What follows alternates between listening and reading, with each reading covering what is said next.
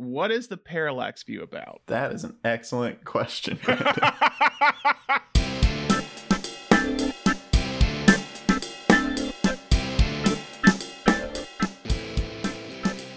Hi, and welcome to episode of Cinenation. My name is Brandon Sparks. and I'm Thomas Horton. And here on Cinenation, we discuss film genres and the tropes and stories in them.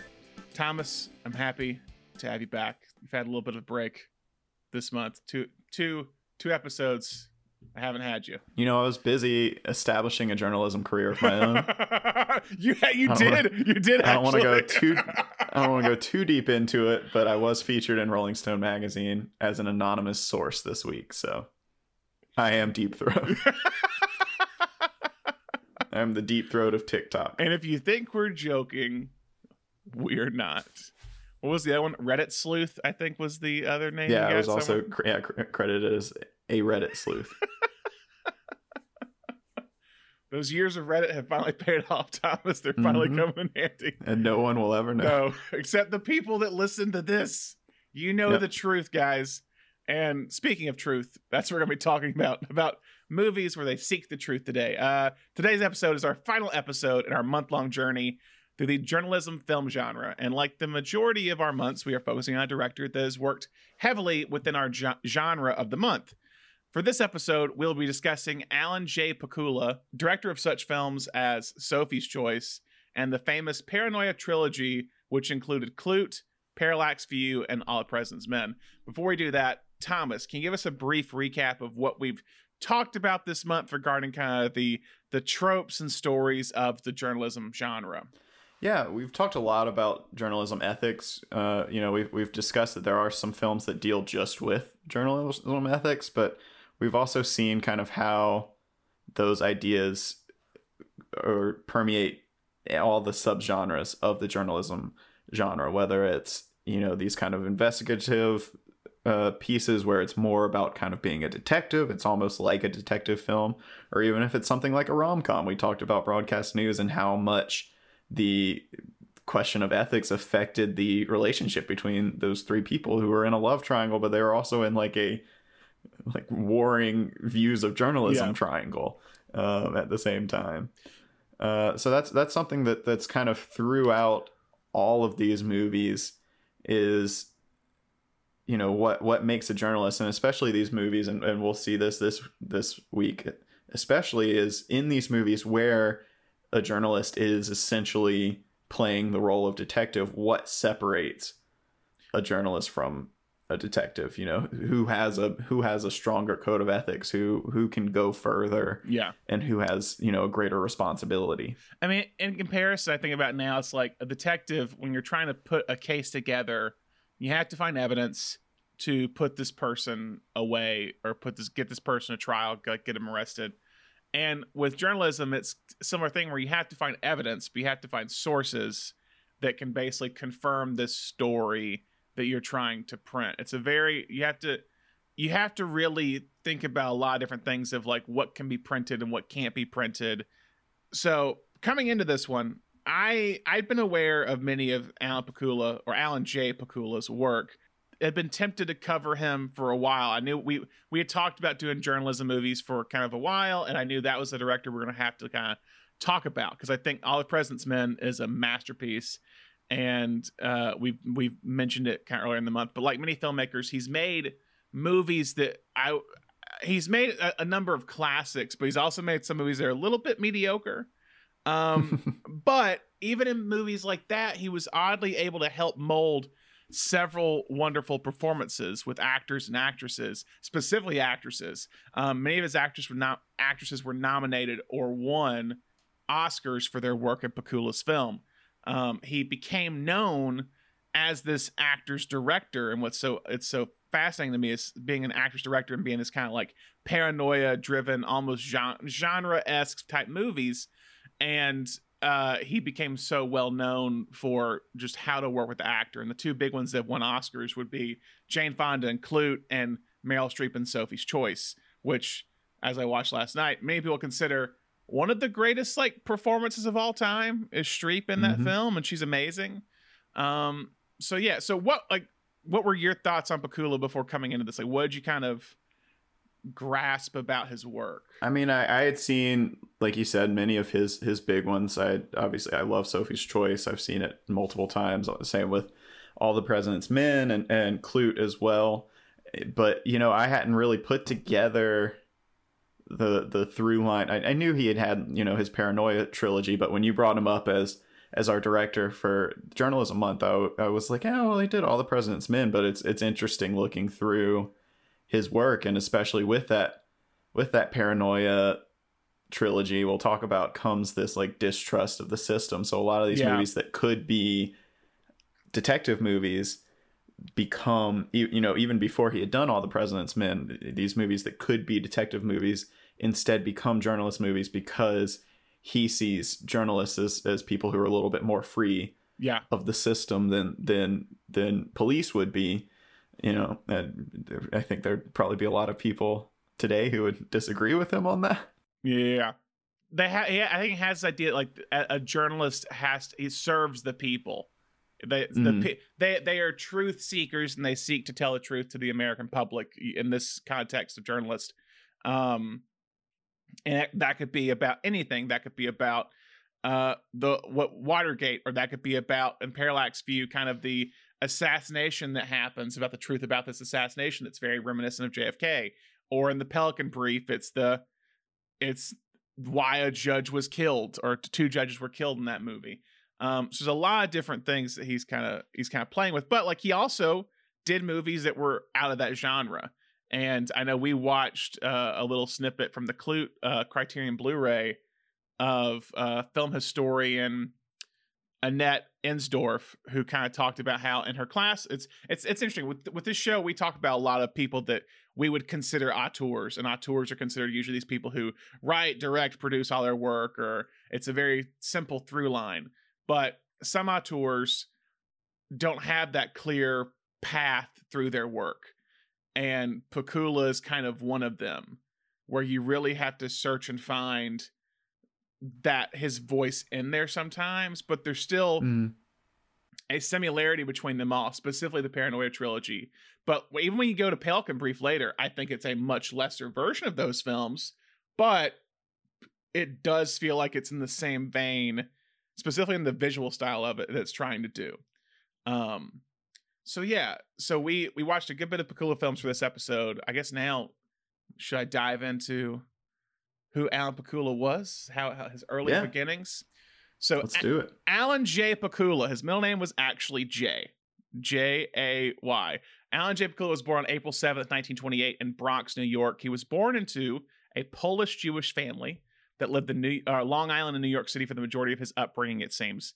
His parents were Jeanette, original name Goldstein, Jeanette Goldstein, not the person we covered we talked to on the show uh, months back, but Jeanette and Paul Pakula. Paul owned and operated a printing business in New York City. Alan attended the theater frequently because he lived in New York, often by himself, and was taken by what he saw, and he decided that he wanted to be an actor. His parents, however, foresaw a career. He they wanted him to be in medicine, be a doctor, or own the father's business of the printing business, which Paul wanted to keep in the family. With these various aspirations for their son, Alan's parents decided to send him uh, to the Bronx High School for science for gifted students. Then, for his last year of high school, he went to prep school in Pennsylvania. Um, after that, he decided to attend Yale University for college, where he majored in drama. Um, during the summer before college in 1945, Alan had an internship at, New, a New York the- theatrical agency, and the job consisted mainly of delivering scripts to actors. but he took advantage of the opportunity to read them all, which he later recalled as when I realized I was hooked. When McClure graduated with a degree in drama in 1948, he announced his intention to his family to move to Hollywood and become a movie director, asking his parents to give him a little bit of time to follow his dream, give him like two years. Uh, they agreed, and through a friend of his father's, he was offered a job in the animation department, the cartoon department at Warner Brothers. Um, in the evenings, Pakula directed an amateur theater company in Los Angeles. I think produced some stuff in, in New York as well. Um, his job at Warner Brothers led him to a job offer two years later in 1950 from a producer at MGM, which later took him to Paramount, where he served as an assistant to a producer. His first pro- or first or, or was assistant to the head of production is what it was actually. Um, his first production assignment was in 1955 on a film called Fear Strikes Out about the real life bipolar baseball player Jimmy Piersall, which was directed by Robert Mulligan, and we talked about that uh, on our baseball episode way Mhm. back like a year or so ago, year and a half ago. Um, yeah, Francois, Francois Truffaut, one of the many people of the French New Wave, uh, said because it was Fear Strikes Out was directed by Robert Mulligan. It was his first directorial debut and Pakula's uh, pr- uh, producer debut.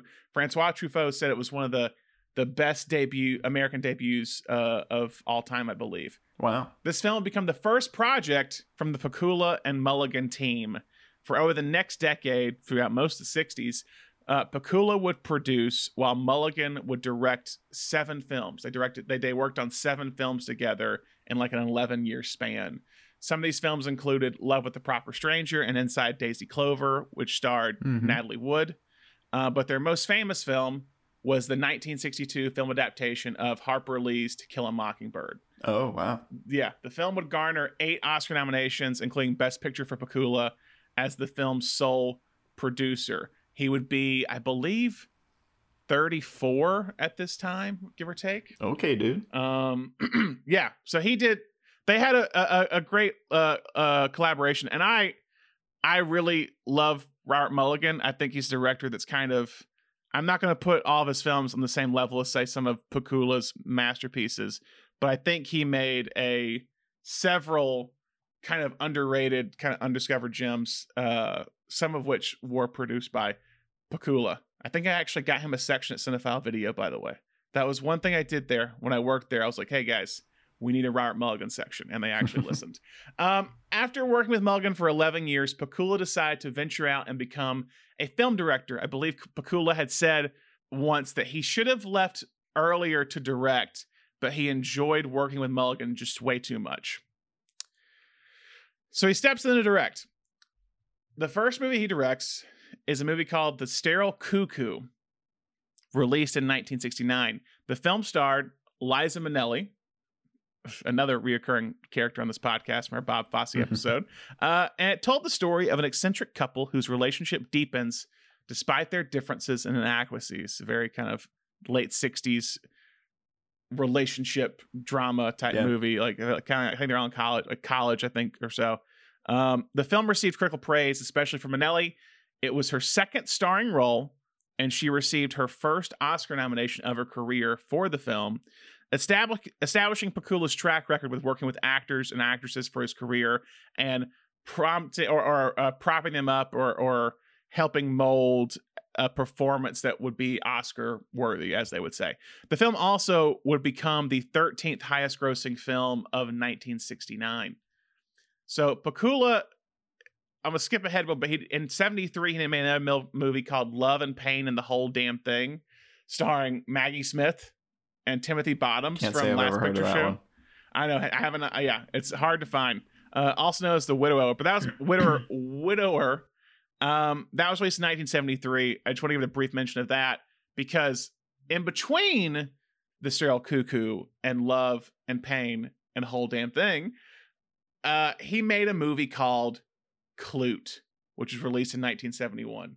Very odd movie to release in the middle of kind of like two comedies. Because Mhm. Klute, honestly, when you watch it, it's a 70s movie, but it doesn't feel like it's released in 71. Does that make sense? It feels like late 70s, uh, like 76, 77, because it it for some reason has a very strong grasp of what the 70s style would be like. So Mhm. so Thomas, what is Klute about? Uh, Klute is about a well, the, the the namesake of Klute is a private detective played by Donald Sutherland, who has been hired to track down a a friend of his who has gone missing in in New York City. Um, and the FBI looked into it. They determined that he probably ran away or you know decided to start a new life, and so his the man's wife and his um, business partner, lawyer, Yeah, business yeah, partner, business right? partner. Yeah, yeah. um, hire Klute to track him down because they know there's a lead that there was a call girl in New York that he was seeing and that he had written some letters to. And the call girl, her name is Bree. She's played by Jane Fonda. And she has been receiving like threatening phone calls and is being stalked and all this stuff. And so Klute and Bree end up colliding and kind of clashing heads and as part of his uh, investigation, but which turns into a relationship between the two of them as as he starts to see that his investigation probably has something to do with the the danger that she's in. It's a very it's a movie that's not dealing with like government secrets like they would do later on with Parallax View or All President's Men, but this is a very paranoia driven or paranoia fueled film. Yeah. On on a, on kind of a I don't know how to say a more relatable level, honestly, in a weird way.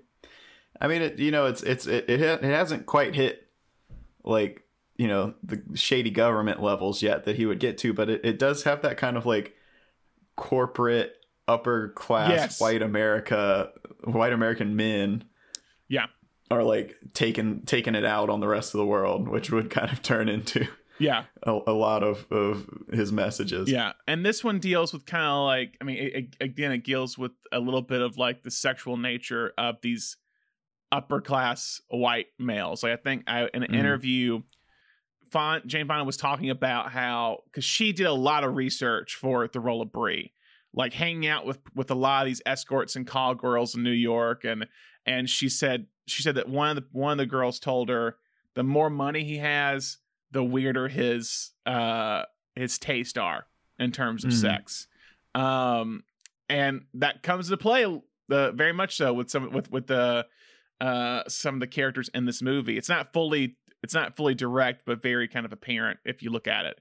But yeah, it's just the scenes of like in this film uh between her and Sutherland of just like the paranoid like the the scene I think of is when Sutherland's at her apartment I think when she's still not taking it seriously or whatever, and she's Mhm. trying and she's taking off her dress and trying to seduce Sutherland, and he it cuts to a shot of like from um from the the roof, like because there's kind of like a a sun like, like, a a, a window Skylight, skylight yeah. thank you a skylight at the top of the, the apartment and again this movie's very much about perspective it very much show Pakula and DP Gordon Willis, who I will talk about extensively if I want to on this podcast because I think he's so underrated as DP.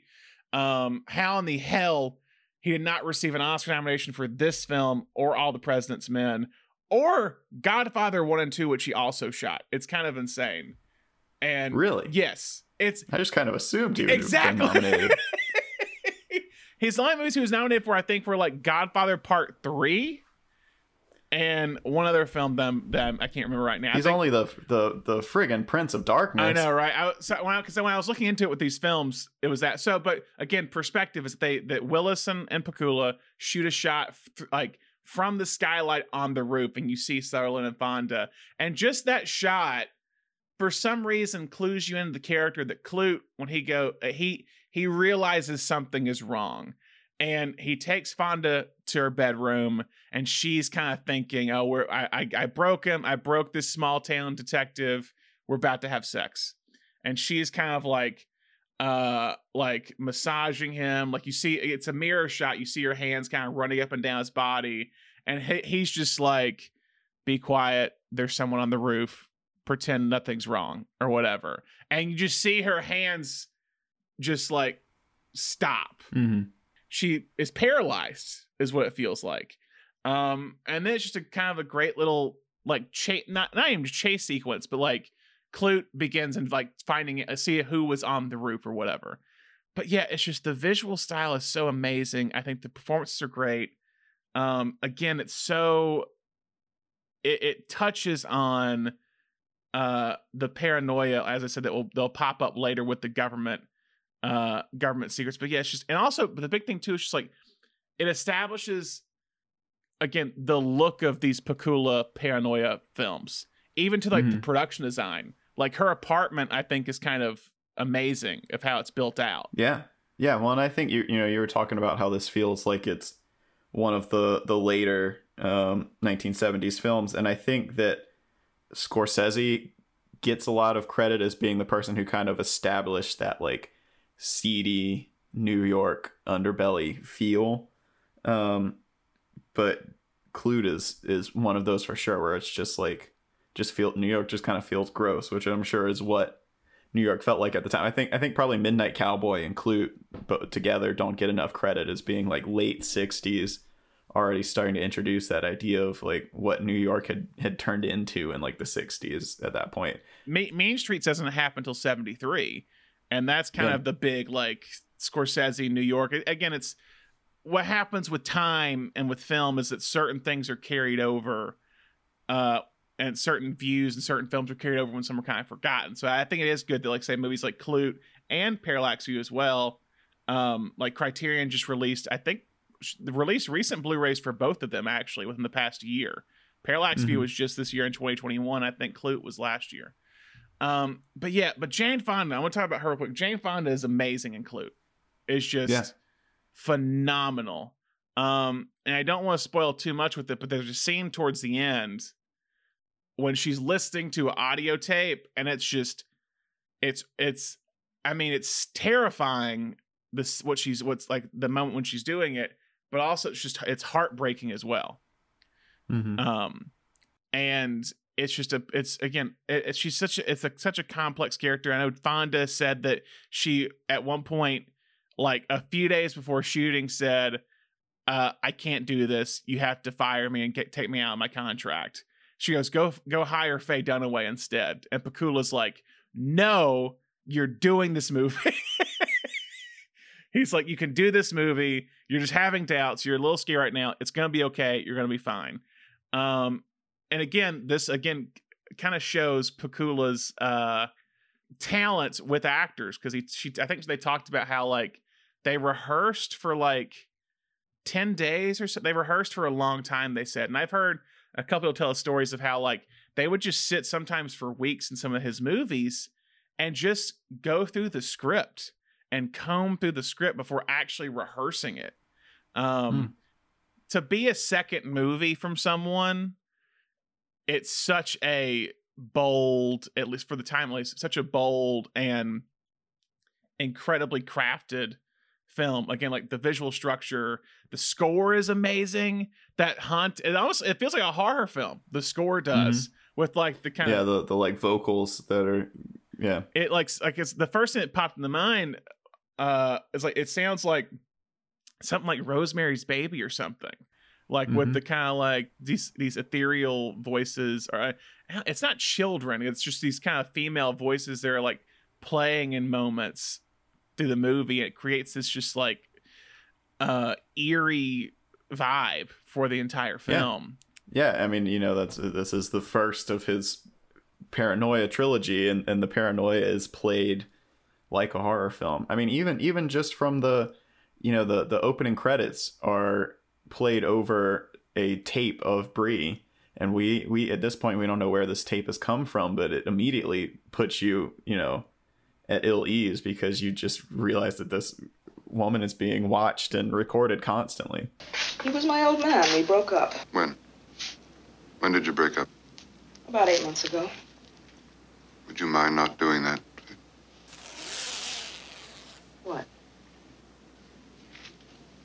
Okay. Well, I thought I could trade you for those tapes. Doesn't it get lonely down there in your little room? Or maybe I could bring you some friends. I've got some terrific friends. No, thank you. Well, men have paid $200 for me, and here you are turning down a freebie. You could get a perfectly good dishwasher for that.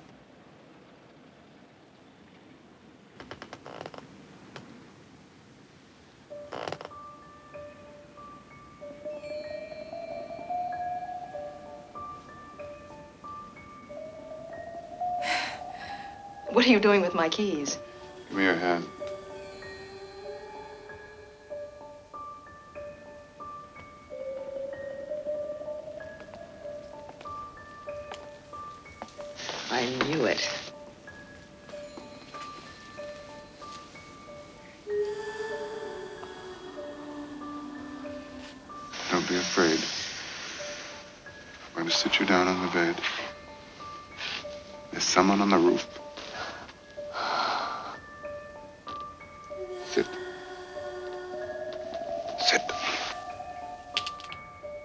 Because we talked about neo noir back in January, and this is an interesting neo noir of how they tackle the tropes of the genre. Because she's kind of, it's called Klute. It's supposed to be a detective movie, but but Bree is the main character, and Bree is kind of Mhm. the what would be the femme fatale in the traditional noir sense of how she is. She's she's the the sed- seductive woman that tips the main character. Uh, but she's the main character we're seeing, and so it's just a, a Yeah. it's a, it's a unique take on the genre, a good '70s take on the genre. Yeah, it'd be it'd be so easy to pinpoint her as that, you know, the dame who knows more than she's letting on. Yeah, If if this movie were from Klute's point of view, I mean, because we see it from her point of view, we know that there's not. Like everyone thinks yeah, exactly. Everyone thinks that there is, but she truly just like does not remember this going down. yeah, really. she doesn't know any of this stuff. She just kind of gets tied up in this in this matter, and Mhm. she's not.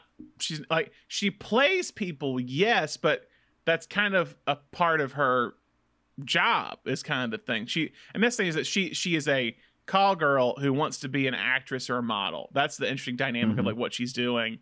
And Fonda talked about it, that that she she had a conversation with Kula of like she wanted um Bree to be a good actress. And you see her giving an audition at one point, and she's a good she is a good actress. Like you could easily see Mhm. her getting a job somewhere, uh, at either in theater in New York or something. And it just doesn't it doesn't land at any point. It feels like she's kind of in the in the early days of the 70s, I guess, is the, the looks aren't fully there yet of what the 70s would be. Um, but yeah, I just I think it's just it shows kind and I think Fonda last thing on before we move on in the next movie, but like Fonda, what she did because again I talked about the production design of her apartment is that she would actually stay the night in that set. Uh, really. yeah, she would stay the night in that set for like a few weeks before shooting because she wanted to build out all the stuff that like that Bree would have. Like, what would Bree have in her in her house in her apartment? What would Bree be reading at night when she's going to bed? And she would do all that to kind of get in the character of of Bree. What's the difference between going out on a call as a model or as an actress as a call girl? You're successful as a call girl. You're not successful. Because successful. when you're a call girl, you control it. That's why. Because someone wants you. Not me. There are some Johns that I have regularly that want me, and that's terrific. But they want a woman. And I know I'm good. And I arrive at their hotel or their apartment. And they're usually nervous, which is fine because I'm not. I know what I'm doing. And for an hour, for an hour, I'm the best actress in the world and the best fuck in the world. And, Why'd you say you're the best actress in the world at that oh, time? because it's an act. That's what's nice about it. You don't have to feel anything. You don't have to care about anything. You don't have to like anybody. You just, uh, you just lead them by the ring in their nose in the direction that they think they want to go in. And you get a lot of money out of them in as short a period of time as possible. And, uh, and you control it and you call the shots. And I always feel just great afterwards. so after after Klute, as I said, he made the love and pain the whole damn thing, which feels just like an odd kind of left turn, and he comes back to the paranoia genre, I guess you could say, and makes the parallax view. And Thomas, what is the parallax view about? That is an excellent question, Brandon. Um, the parallax view is about a a journalist played by Warren Beatty Mhm. who was at a press conference basically for this a meet and greet for this this promising young senator who was uh, gunned down in the Space Needle in Seattle. Yeah, and a, and, a, and a few years later, a friend of his who is also a journalist comes to him and is like, my who was she was also at the assassination and is like my life is in danger. Everyone who was present at that assassination is dying in mysterious ways. And he's like you're crazy. It's all circumstance. It's all coincidence. And then she turns up dead.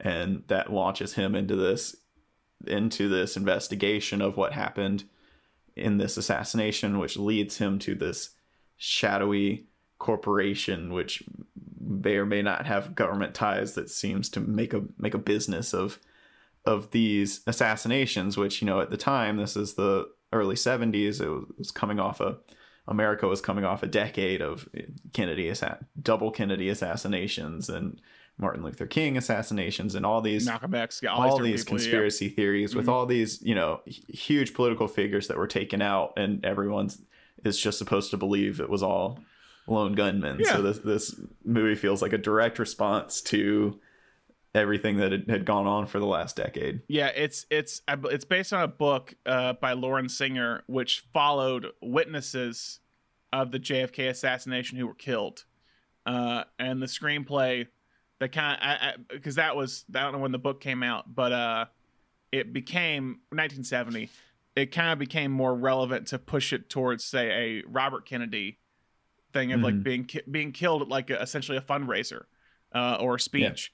And at, at your at your peak you know right Yeah, before yeah. you know everyone they've got this this intro to this senator where the journalist is like he's the great hope he's he's coming to save everyone he's going to win and he's going to be the next great politician. So yeah definite shades of of bobby kennedy in there. And and Beatty is this again uh, uh, again going off of the editing the cut of like when he's talking to his ex-girlfriend who's the journalist who thinks hey my life's in danger. People are trying to kill me.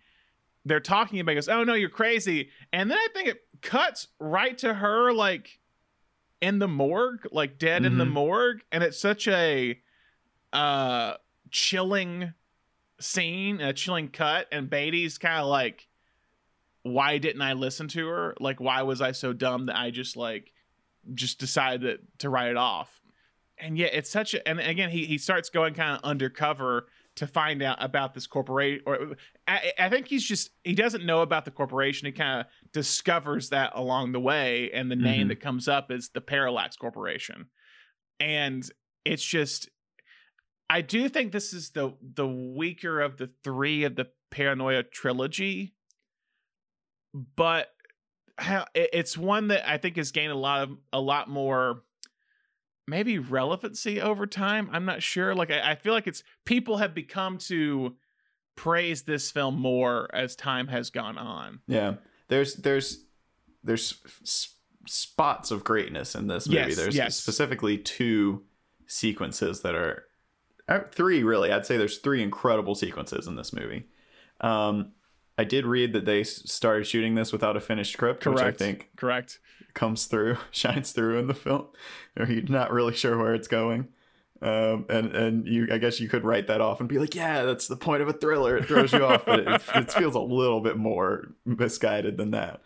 But um but there are like some really truly amazing sequences. There's a, a as far as like suspense goes there's a scene when beatty is following a man that he has a package he's not really sure at this point like what is in the package but he, he thinks he sees him get on an airplane and so he gets onto the airplane after him and the, and we as the audience knows that the guy just dropped his bag on the airplane so we immediately assume bomb like the guy dropped his bag and, and got off Yeah, yeah. Beatty didn't see the guy, guy get off, so he gets on the airplane. Airplane takes off, and there's this great moment where he like walks through the cabin to see if he can find this guy, and he can't find the guy that he was following. And then he realizes there's a U.S. senator in first class, and you just see like the realization across his face that like, oh my god, there's a bomb.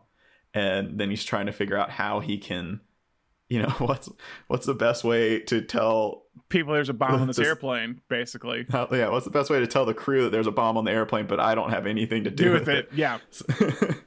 but um, it's a really, really fantastic sequence as far as suspense. You know, it's like like Hitchcock always said, you know, the, the having the bomb under the table is is suspense, and so having the bomb in the luggage stowaway of the airplane is is definitely suspenseful. Yeah, and I think that I think I think probably the latter half of the movie is probably the the stronger half of the movie.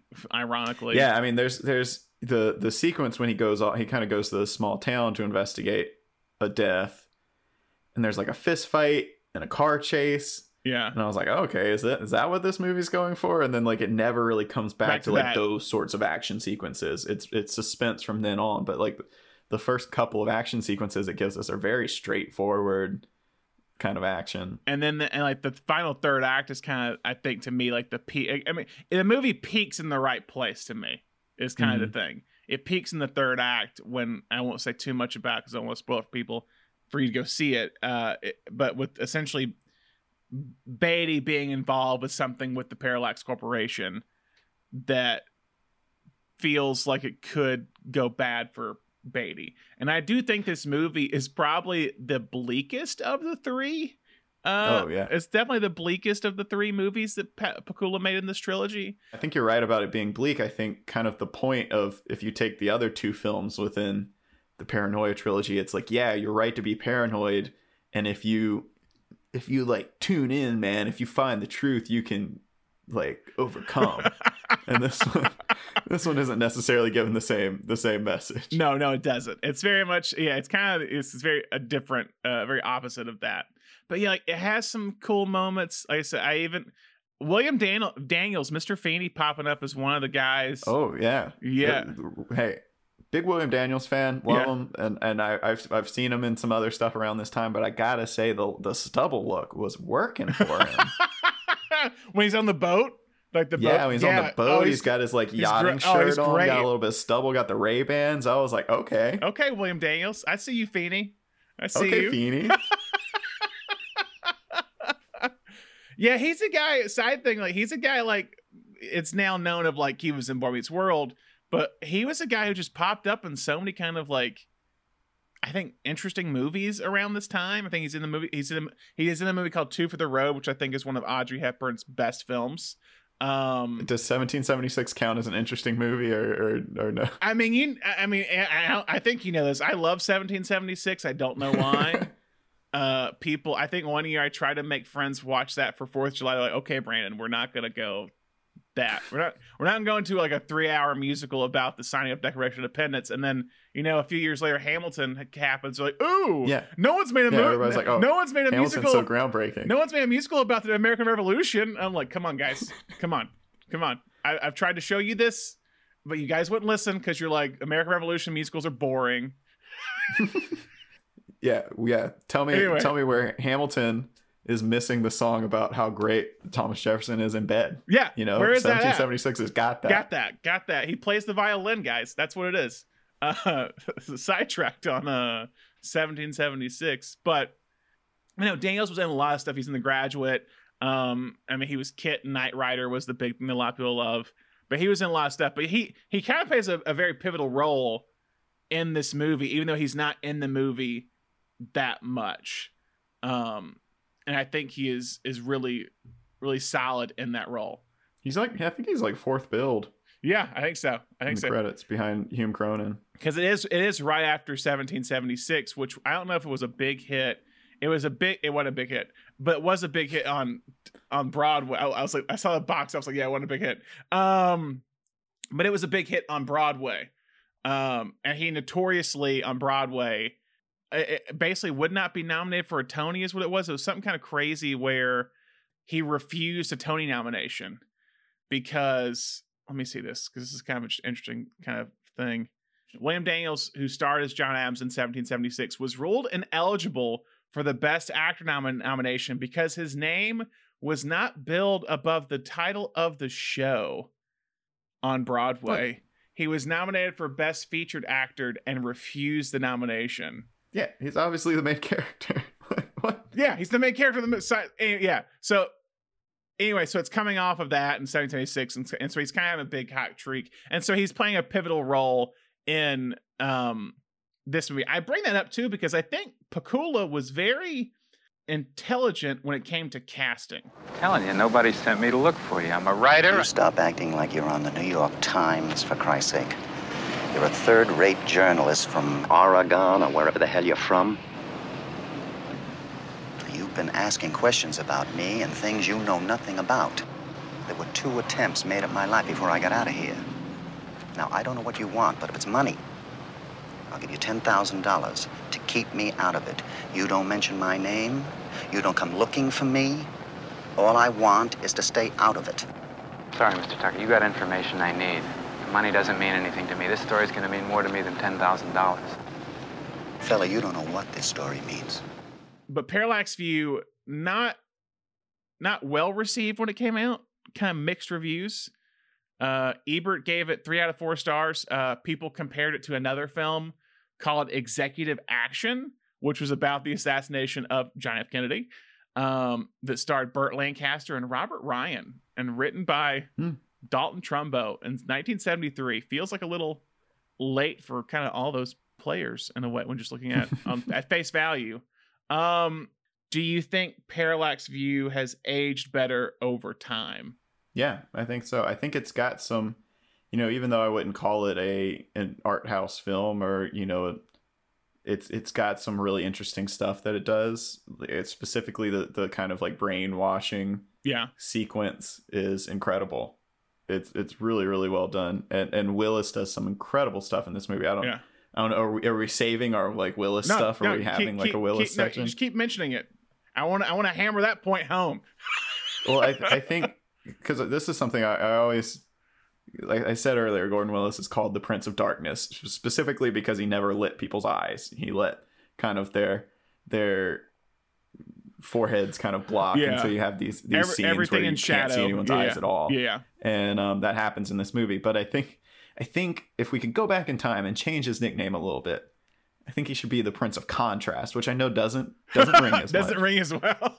But but part of the reason I think he's so effective is he knows when to like really light a scene yeah, and he knows how to con and, and i'm not just talking about contrast like in a scene like oh it's really dark in this scene but like within a film how to contrast the dark scenes and the light scenes to really hammer that dark home and something we're going to see in this movie and in all the president's men is how he uses like these fluorescent lights to really it's, it's get and, and i mean this is him and Pakula obviously because they're collaborating on this but like this idea of like fluorescent lights as like being uneasy like there's Yeah. something ominous about this. yeah, and like sickening about it but um but specifically even like this the climax of the film which without spoiling too much kind of takes place between this like very brightly lit stadium and the very dark like rafters above um and and you know going on to all the president's men he kind of builds that contrast of like between how brightly lit the news office is and so then when you get these scenes where they're meeting with deep throat in the parking lot and you can barely see anything you're like oh these guys are like out of their comfort zone and and it's something that willis does so well and, and i don't think a lot of people recognize as much i mean even in like godfather you think of like gordon willis doing the godfather you think Yeah. of like don vito's office and how dark it is and Yeah. you can't make his face out but but that's then contrasted with like the gorgeous like bright tuscan sun when Mhm. Or Sicilian, uh, not under the Tuscan sun. Sorry, Yeah. Diane Lane is not in this. Um, but like the Sicilian sun, you know, when yeah, when when when Michael's sent away to Sicily and it's like bright and the sun bathed and you're like, oh, okay, everything's gonna be better here. It's not dark and dingy like New York, and then it's not. It's it's still yeah. you, you know there's still crime and it's still corrupt. I mean, Um, even see, a scene I reminded of too, and and going back to Klute is the scene when we kind of first introduced to Fonda, and Fonda walks in the first hotel room with the guy, and it's Mm-hmm. and it's brightly lit, but it's all coming from the window. There's no lights in the room; it's all being lit from the window, and they do that a little bit too, even towards the end of Klute. Again, it's when when Fonda's listening to that that audio recording, that tape, is that she it's they put like just a white background behind her that's lighting her and creates this silhouette. He really loves both Pakula and Willis love creating these mhm. very dark silhouettes um throughout these these films. but yeah but in the in the climax of parallax view it is so disarming Yeah. to be go- cutting back and forth through this like really brightly lit stadium and everybody's all dressed up and then you, you you're you're cutting back up top to the rafters and it's just you can barely see anything Yeah, but we'll go because Gordon Willis again. We're we're saying he's kind of phenomenal. A lot of stuff. I think it becomes even more apparent in All the President's Men. Yeah. Um, so we'll go. We'll transition to All the President's Men here. So Thomas, what is All the President's Men about? I'd be I'd be very surprised if anyone listening doesn't know what All the President's Men is about. But if you don't, it's about Woodward and Bernstein, who were Washington Post reporters, who were the ones who kind of blew open that the break-ins at the Watergate Hotel went all the way back up to Nixon and ultimately broke what became known as the Watergate scandal. And um, Deep Throat, who who was at the time, even at the making of this movie, an anonymous source that they that gave them a lot of their information. Didn't come out until like oh god, two thousands. Two thousands. Yeah, let me. I want to see because it was it was Mark Felt, uh, Mhm. two thousand five. Yeah, I think that was the first time I saw this movie because I Yeah. I like knew of Watergate, but I didn't really know about like the deep throat part of it. And I remember when that came out, I was like, "What's this all about?" My mom was like, "Well, strap in because you got because Strap you in, got to watch this movie." and she, of course, she was going to watch it because Robert Redford's in it. Redford man. But yeah, so Woodward and Bernstein, kind of these these not upstart writers, but they're new to the Washington Post, and they're and they Mhm. Come across And new to working with each other, they were not a not this like prepackaged uh, plucky investigative team. And were they again even after this? I'm not. I can't. I don't know fully. Like if they had like a big career together after this movie, or was it just specifically? yeah, I don't think they. I don't think they I- really I got. their- I think they worked well together, but I don't think they were buddies. There's a funny thing uh, uh, because William Goldman wrote the script for the William Goldman, phenomenal writer, wrote the script for All the President's Men, and I think he said that uh, Bob Woodward very helpful in terms of research and stuff for writing the script. Carl Bernstein, not at all. and I'm like, that makes sense from what I know about Carl Bernstein. Um, Yeah. And there's a rumor, I don't know how true it is. This that's why he, the movie cuts halfway through the story. Basically, it basically cuts the second half of the book out. Is what Mhm. Goldman decides to do. And there was a rumor that he did that because Carl Bernstein wasn't that helpful. I think he had more of a major part in the second half than the first half. I think. Uh, don't know how true that part is. Um, but yeah, All the President's Men is kind of. I think this is Pakula's like magnum opus. This is his masterpiece. Um, I think everything about it, and I think it's the masterpiece of the journalism genre. So I want to spend a good bit of time on this. It it captures like, I feel like everything we've talked about this month. All the. President's Men do, does about ethics, about even to the point uh, of the the comment you made early on, like there's always this uh kind of big character actor in the lead role saying about a deadline or something, and that's Jason Robards in this movie. Yeah, yeah. You've always got this like mentor, tough love mentor editor role. Yeah. That that was we didn't bring it up. That Hume Cronyn in Parallax. and Parallax View, same thing. But great opening shot in All President's Men. The the typewriter they they put the sound design is typewriter mixed with gunshots is what it was. Mhm. So when they're hitting it, it sounds like gunshots and they're typing out something. Also, one thing I noticed when watching it, it says a Robert Redford and Alan Pakula film. Mm-hmm. But I don't know. I know Redford was very like integral in the making of this film. I'm not going to discredit Redford in that way, but I found it odd just to see that. And then I don't think he was listed as a producer on the movie in the credits, which was odd. But it's Interesting, yeah, because he did. He he basically bought the book and Bought was like, I want to be in this movie. Like he was he was someone who um hadn't really been take. He was a heartthrob and hadn't really been taken seriously. He was doing like Neil Simon plays. yeah, and you know everyone was like oh he's the rom-com guy and this was his chance he was like i'm going to start producing i want to be bob woodward i'm going to make this happen yeah. No, and I think it, it, he's he's great in it, and he and he was very keenly aware that if I'm going to be in this movie, I have to cast someone who's like of the same like stature. I can't. It has to be a mm-hmm. two hander, and that's how Hoffman came in originally. By the way, do you know who it was offered to? Apparently, i feel like i've heard before but i can't let's see. This is '76. Let me see what this person was doing in '76. bob hoskins No, not Bob Hoskins. It was an American guy. We have we've mentioned a movie he was in just recently. Been talking about Parallax View, but we're talking about cinematography. Pacino. Pacino, Al Pacino. You know, it's so funny. You go back and when you watch the first Godfather movie, Uh huh. and he's like Michael, be like, "Oh, I'm the war hero, good son Michael." He's got a lot of Dustin Hoffman energy, and it never comes. It's gone. Like as soon as Michael Yeah. like breaks bad, he's he's yeah, done with it, and then he's like, point. And then he becomes Pacino. But when you go back and watch like that first scene at the wedding, and he's like embarrassed of his family, and he's kind of timid. Dustin Hoffman could play Michael in that role. Yeah. It's it's weird. Every time I watch it, I'm like, that's that's like Al Pacino playing Dustin Hoffman right there.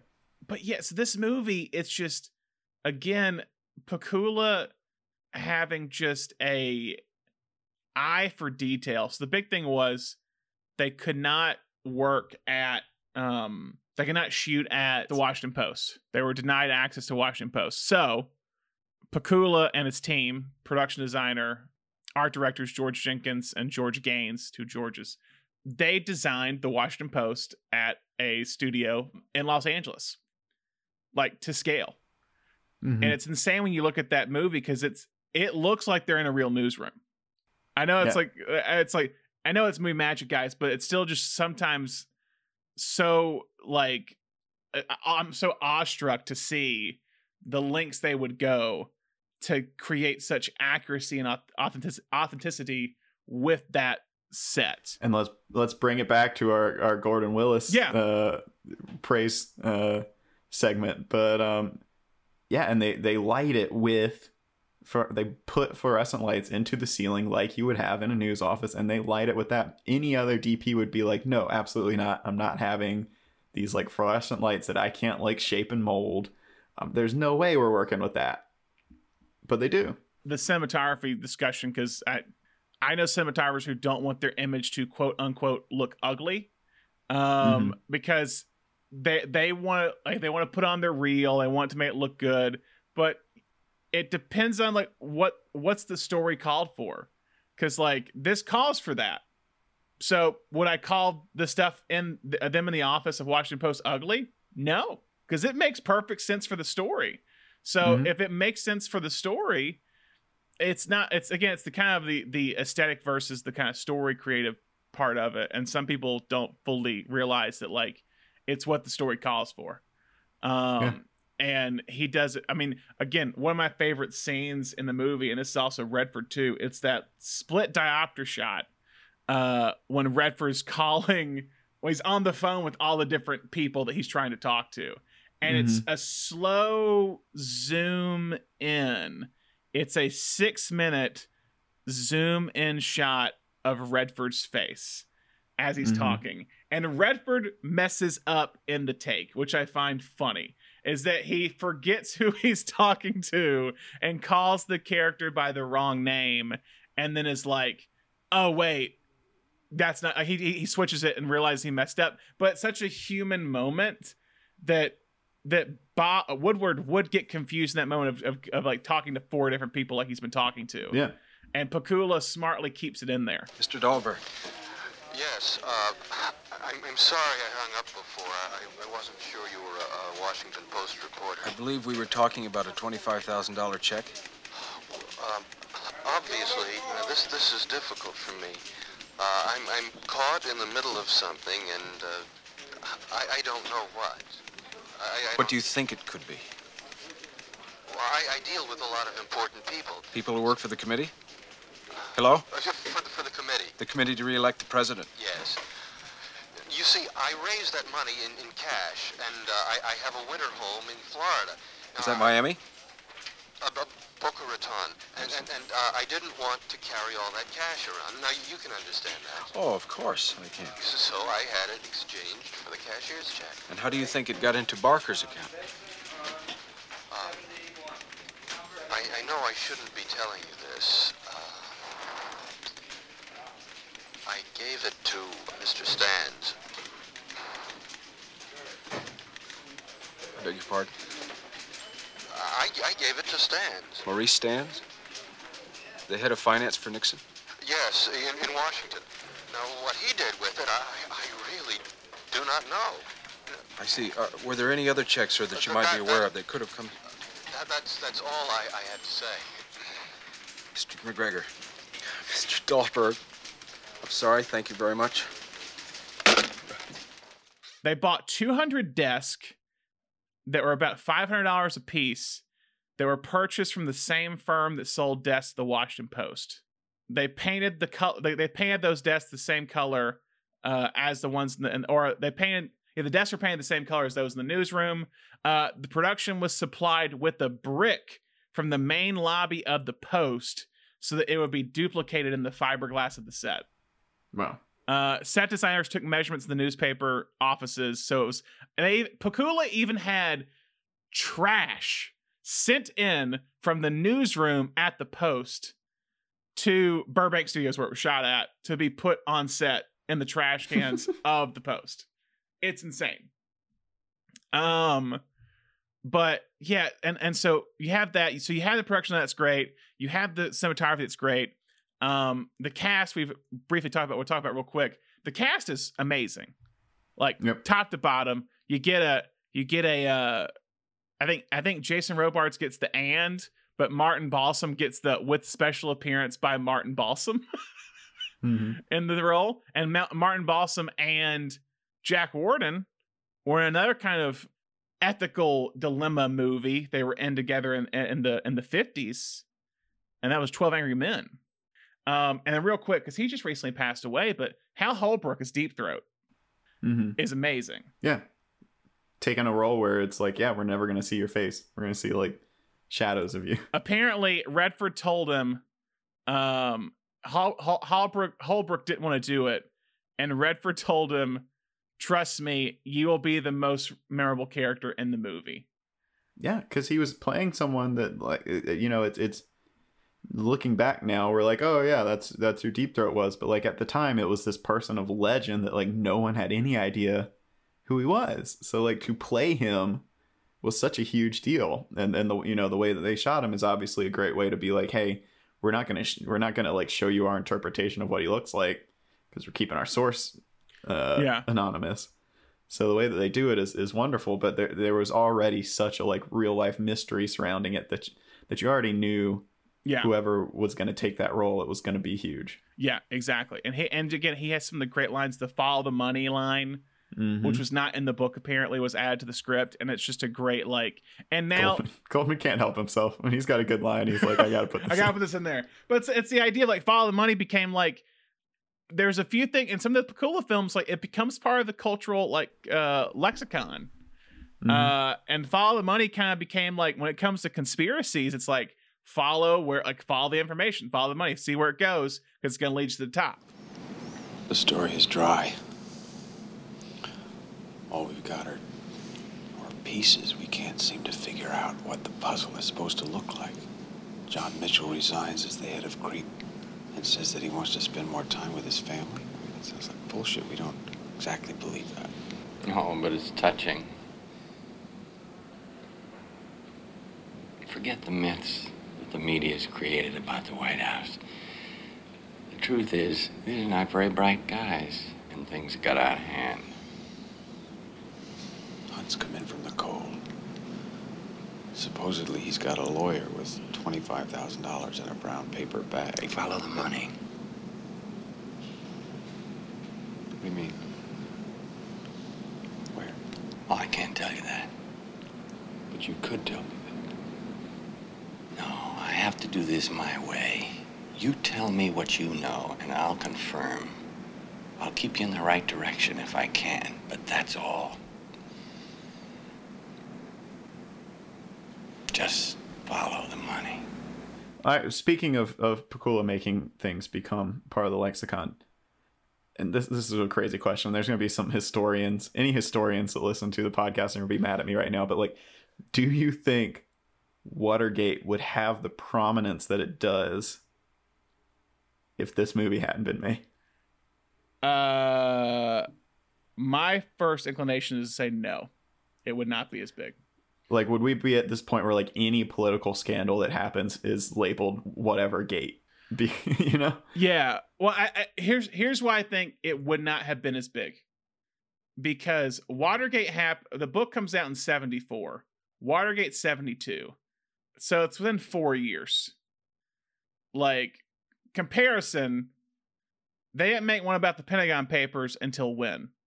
Until the Post with Meryl Streep, Mhm. Tom Hanks, and and Steven Spielberg. Uh, the Pentagon Papers had just happened. Yeah. The Pentagon Papers, sadly, are not as well known as Watergate. Yeah, that's true. Yeah. So that that's kind of the comparison. Is that there was a book that yeah, came these with days this. everybody's like, "Oh, Adam McKay." He no no offense to Adam McKay, but I was like, "Oh, it's so groundbreaking." But um, I mean, this yeah, this was like two years after it happened. You get two of the biggest stars in Hollywood That's the thing. and throw them in this movie about what just went down at the White House. And, and and the thing is, it's good. At the end of the day, it's a it's a Yeah. great film. Wow, are you saying Adam McKay's movies aren't good? No, oh that- no, I'm not that saying put that. emphasis on? No, no, no, no, no, no, no, no, no, no. God, I actually liked Vice a lot more than people I mean, yeah, you, did. you I'll know, th- I I'll like. throw that out there. If you're listening, Adam McKay, I really enjoyed Vice. I thought it was a lot of fun. So yeah, I like Adam McKay. Uh, we just lost Adam McKay as a listener there, Thomas. Uh, no, I, I, I just what I mean is that like, you know, when you put stars together, it doesn't always work. hmm And this is a movie like we're putting two of the biggest stars in America in a movie together. It's a two-hander. You have a guy who's making you have William Goldman who is one of the best who's coming off of Butch Cassidy and the Sundance Kid like about six six seven years later. You have a great writer, you have a great DP, like you have Pakula who's who's kind of this hot paranoia driven like director of what he's doing with and you have great source material.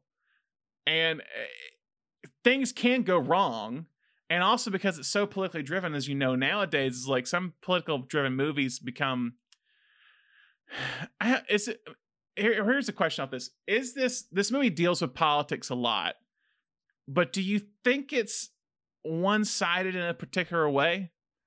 I mean, I think I think Watergate was one of those where it was hard to, you know, it was hard to not be. Correct, I don't, I don't know. It's and, and it was a something that I don't think we'll ever recapture as a country when everyone could just stop and say like, "Oh yeah, this dude messed up." Yeah, yeah, yeah. Um, but yeah, I mean, I think it's definitely a it, it definitely turns it in. It, it's something that that Aaron Sorkin gets a lot of flack for these days, and and I think there's a reason that Sorkin cites William Goldman as his favorite writer. Um, but yeah, it's it's it's this. It purports it's you know it, it it says like this is history, but the whole time you're watching it, you're like yeah we know who you're rooting for. Like this is not Yeah. this is not a, I- a, a neutral telling of the story. I think I, I think too. Well, I think the characters of Woodward and Bernstein. I guess there's a, uh, what I'm trying to figure out is that if you look at journalism nowadays, I'm not saying it is this way. In some cases, it is this way, but many people believe that journalism is always politically motivated. Of the what party you were on. I do not get the sense in the characters that Bernstein and Woodward are like we're we're we're for lack of better phrases, we're liberal Democrats who want to take down Nixon. They believe this is a story that needs to be told uh, to the American public, and the American public need to be aware of what has happened because the law has been broken, and there needs and they need to be aware that that their money or people's money had gone to essentially uh, wiretap and listen in on the Democratic Party is what it was. Mm-hmm. So I, you know what I mean? Like you're not seeing. I mean, it's it's political. Yes, it is one side because it's telling a story against the Republican Party, but it it's telling the facts. If that makes sense, it's not trying to add something to it. I read. I don't know how true this is, but I read that Goldman. That basically they said anything that is in this movie, they pretty much want to make sure it was fully. I mean, a lot of stuff they want to make sure was fully authentic and accurate of what was what happened and what was said.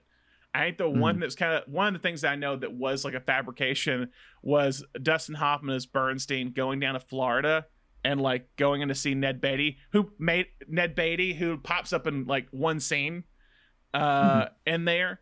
Um that was apparently because I side thing I didn't say is that Carl Bernstein, no one liked Goldman's first draft of the script.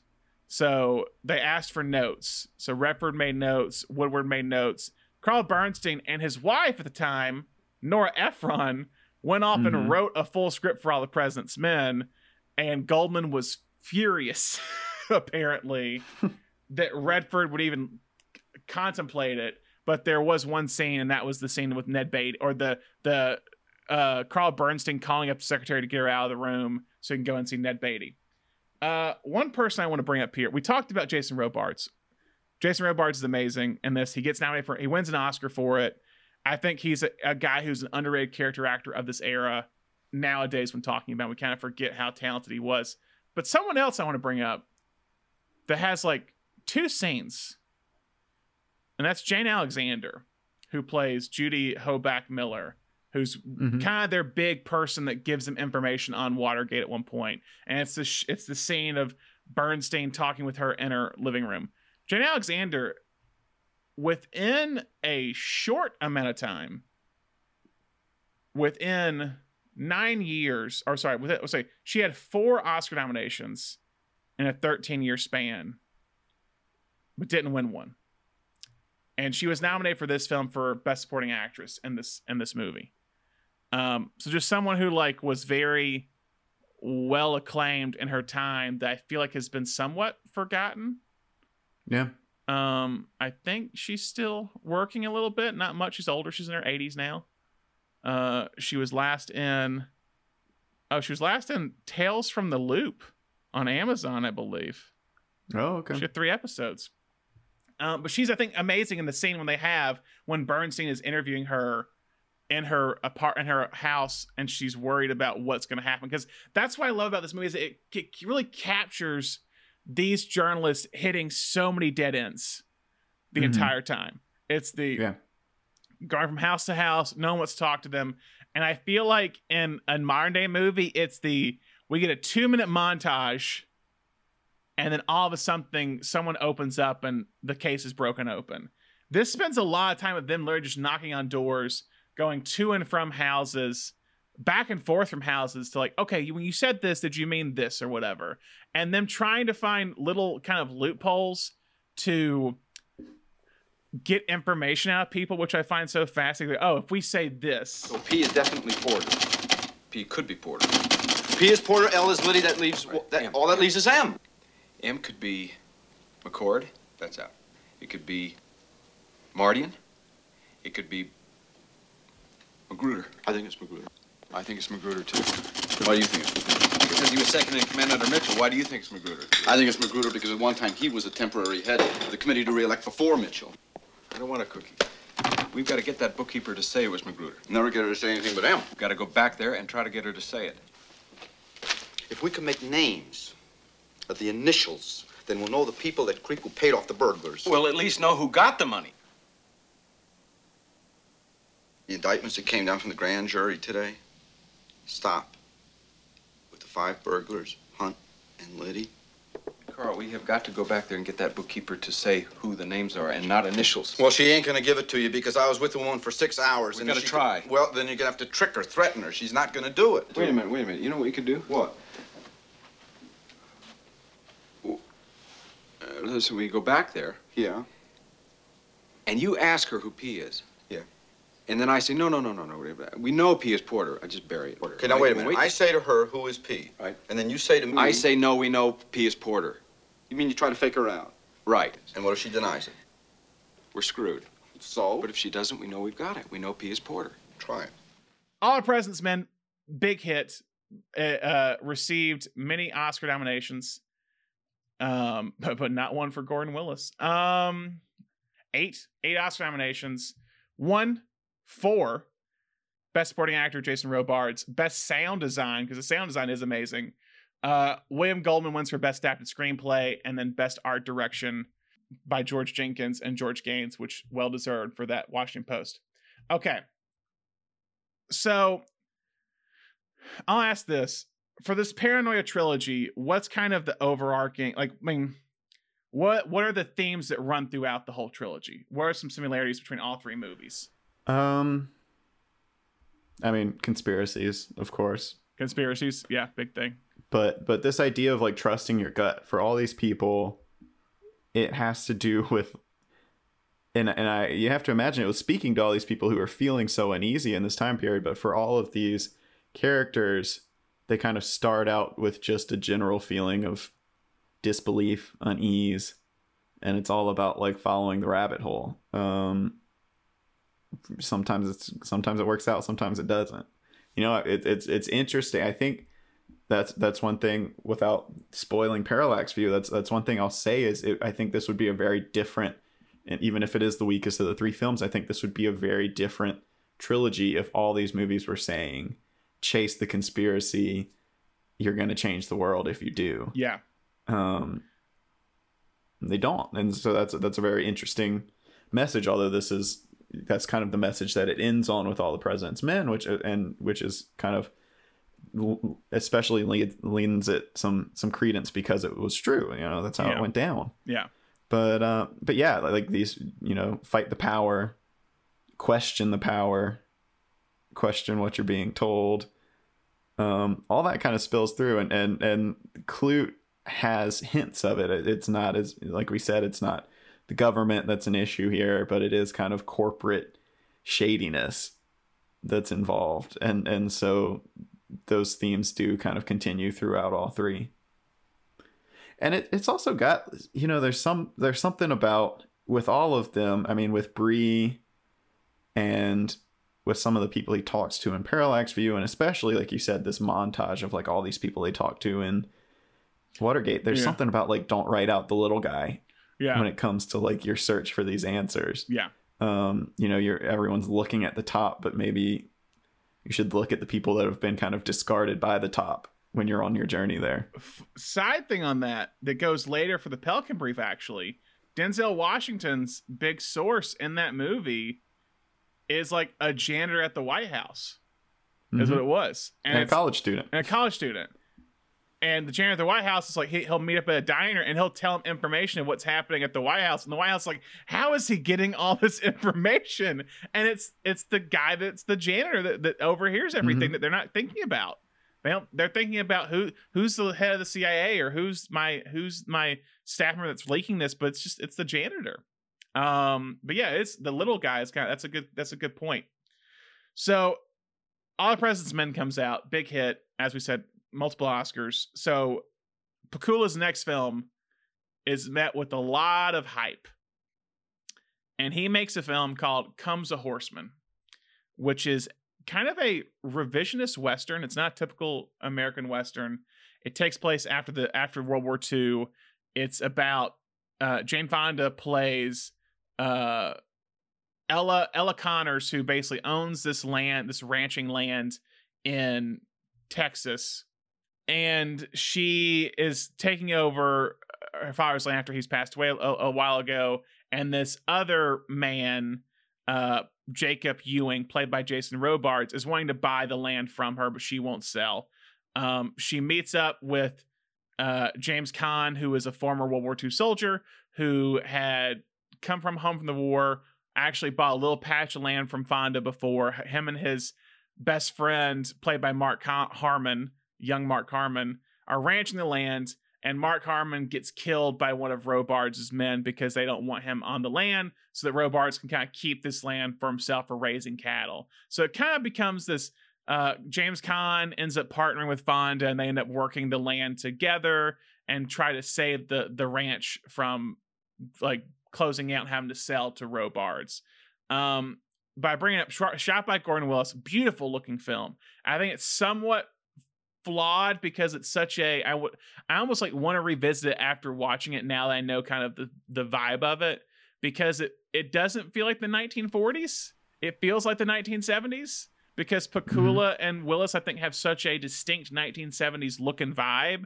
So I was like I was at first thinking, "Oh, they're just uh James Caan's coming back from like Vietnam or something." But comes to find out he's coming back from World War II. I was like, "Oh, Caan and Fonda kind of have too much of a modern look for like World War II. Maybe it's just I'll rewatch it, but uh, it, it is a Gordon Willis's cinematography again. As I said, beautiful, beautiful silhouettes. He really uses the landscape incredibly well. But the big thing I want to bring up, as I said before about Pakula's casting, is Richard Farnsworth. Richard Farnsworth was an actor who had been a stunt man for decades had worked on like Gone with the Wind, uh, Red River, um, The Ten Commandments, Spartacus, like all these kind of like stuntman roles. Um, and he actually worked on. He was a stuntman on the Stalking Moon, which was produced by Alan Pakula. It was the last film that he did for Robert Mulligan, and so I wonder if he was aware of him from then. And then when it came to Comes a Horseman, he cast him. This was as like Farnsworth's first really acting role. It kind of feels like, Hmm. and he gets nominated for an Oscar. And he was uh, at this point he was 58 years old, and it was kind of his Oscar debut or his, his acting debut, and he's phenomenal in it. And he would later become famous doing the Straight Story, directed by David Lynch, which would also re- help help him receive an Oscar nomination for best act for best actor. But he's it's this he, he's basically a, a ranch hand for Fonda, and it's kind of her like father figure is what it is. But he's he's so warm and so just sweet, and it's just an amazing performance, especially from a essentially a first time actor, stuntman turned actor. Ella.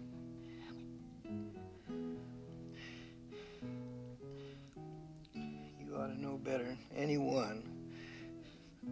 I won't allow no lion under my roof. Except some of my dog tales.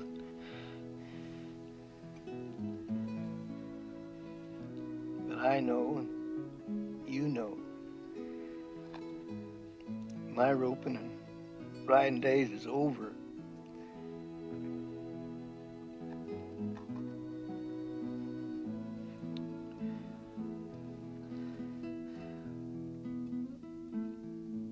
Top dog, baby sister?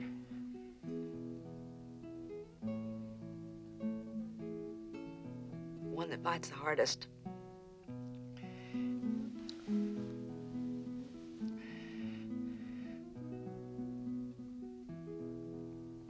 No matter what you think, your dad would be damn proud of you.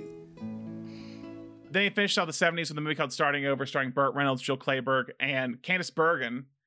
And I, this was a fun one for me because I was not expecting much of this movie, but it's about uh, Burt Reynolds is uh, he's married to Candice Bergen. At the beginning of the movie, he basically she breaks up. They break up because she cheated on him with his with his boss. So he moves out of New York, goes to Boston to live with his live near his brother, played by Charles Durning, and he ends up meeting Jill Clayburgh on a blind date that his brother sets up with with with with him, and she's like a, a, a, a elementary school teacher, and they end up starting to date. Candice Bergen plays his singer songwriter wife who says, "I want to divorce you so I can make it big as a musician."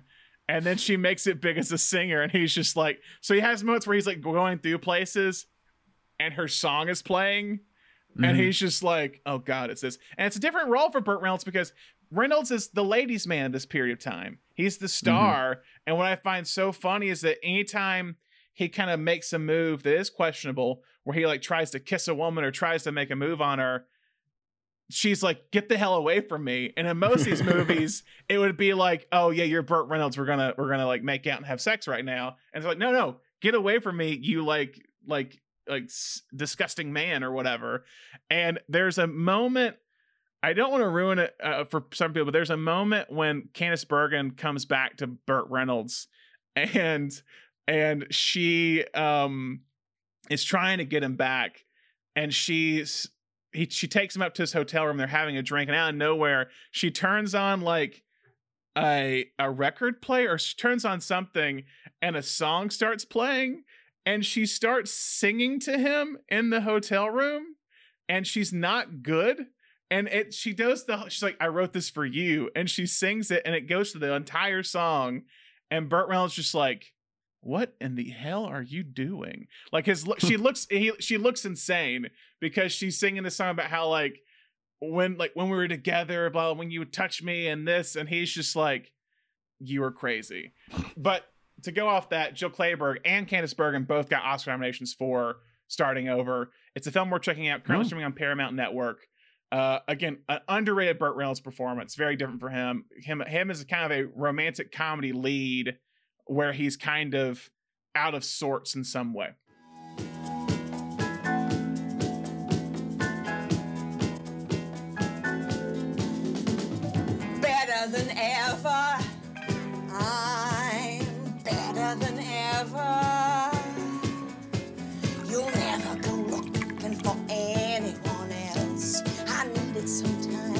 found myself, and now I'm better than ever. I'll be better than ever. He wrote the song for us. We'll never say goodbye again. Throw off your shoes and come on in. Say, hey!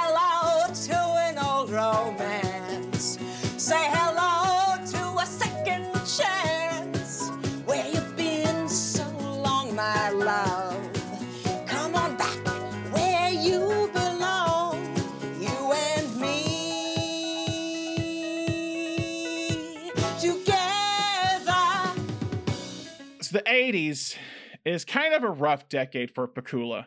He does a couple movies called Rollover, Dream Lover, Orphans, one movie called See You in the Morning with Jeff Bridges that Pakula has said is his most autobiographical film because it's kind of about him marrying his his his his last wife, um, and and and a kind of a being with her two, inheriting uh, two kids essentially with her. Um, but the big movie of the '80s for him is Sophie's Choice. So Thomas, what is Sophie's Choice about?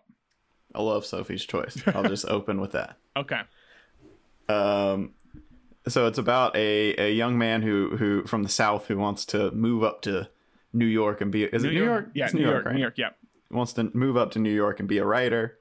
Um, his his name is Stingo. Yeah. which that's fantastic.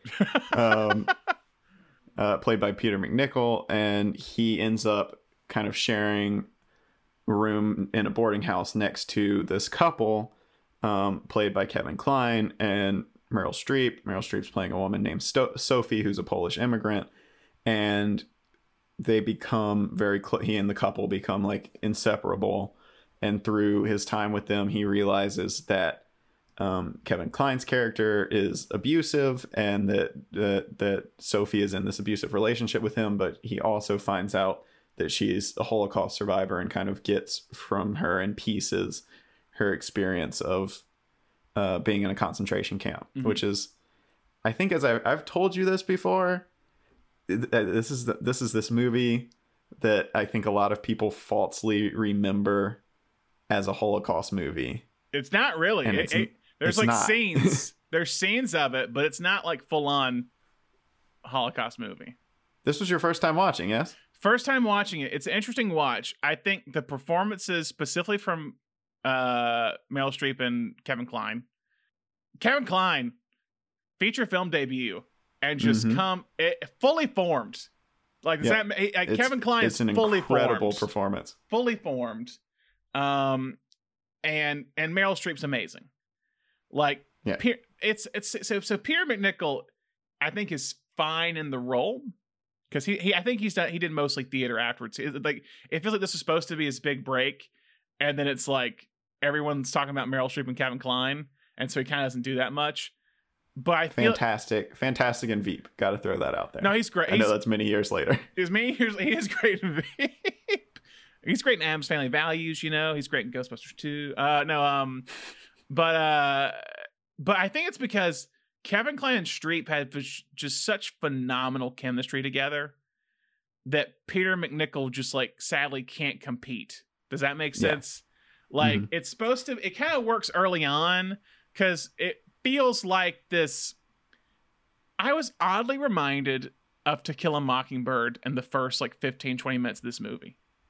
Because it's narr- it's being narrated by Stingo at a at an older age, looking Mhm. back on his time in Brooklyn and hanging out with these two kind of uh adventurous and kind of uh eccentric characters, which feels almost like Jean Louise talking about when she was growing up with Scout and hanging with Dill and Jem. And so it kind of has this like nostalgia lens on it when they're like they're sitting on like on the on the back or the the roof of the the house in Brooklyn and and talking about the times together. And so it has a little bit of that vibe to it to me. It's not the full movie, it's not that way at all. But it's just in this Mhm. kind of specific section of when they become friends, it very much reminds me of like Jem Scout and Dill hanging out in the neighborhood, becoming friends over the over the summer. Hmm. And as I said, Meryl Streep's amazing. He he shoots the scene of when she's kind of telling Stingo of like what when they're when they're in the apartment and he does this close up of Meryl Streep's face and she's looking directly at camera. We're the people she's telling. It's such a beautiful moment and he brings it back at the end of the film as kind of like the final image through like uh, over like overlaid with a white kind of screen.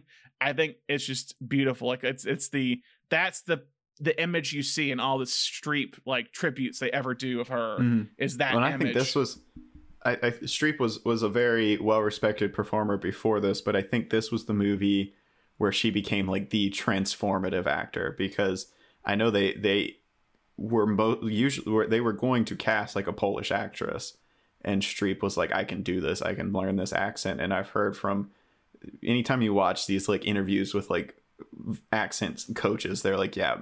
Meryl Streep doing the Polish accent in Sophie's Choice is one of the best um uh, like Americans able to take on an accent like she has it perfectly she changed the way that she like held her mouth to like incorporate the way that Polish people speak it's it's incredible I suddenly remember that my father is waiting for that speech, and I hurry home to finish the typing. But um, in my rushing and uh, my haste to finish that, I make so many mistakes in the sentences, and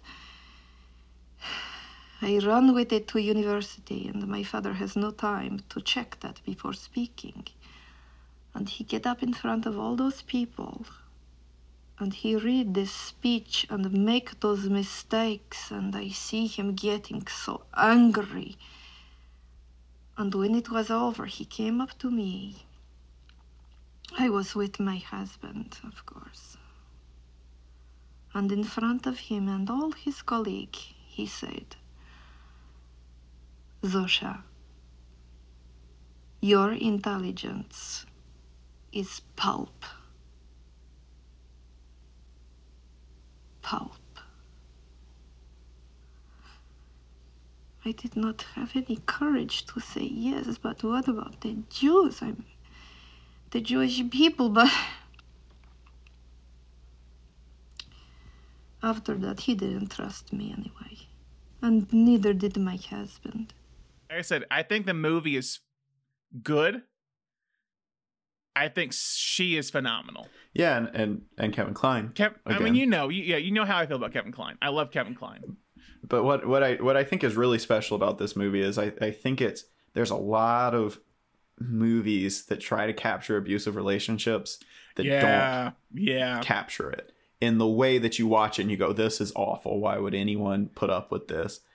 And there's very few movies and i can I, I can think of several examples but there's very few movies that capture the fact that like some of these people that are, that are abusive have these moments of like pure charisma where you're just like this person is amazing and you can see why and that's why that's why I love Kevin Kline's performance in this and he and Meryl Streep's their their relationship in this is it truly captures there's times when Stingo is hanging out with them where you're just like this feels magical Yeah. like, Yeah. like when they go to toast his his book on the um On Brooklyn Bridge. on yeah, the yeah. bridge Yeah. and you're just like this feels this feels amazing Yeah. I would I would love to have friends like this but you know that he's not a good friend No, because it's uh, he he uh, Pakula and then they introduce Kline at like a low point when he's Mhm. literally yelling at Streep uh, at Sophie and like she's trying to pull him back in the the house and she's like he's like going down the stairs and yelling at her and then he sees Stingo and just like like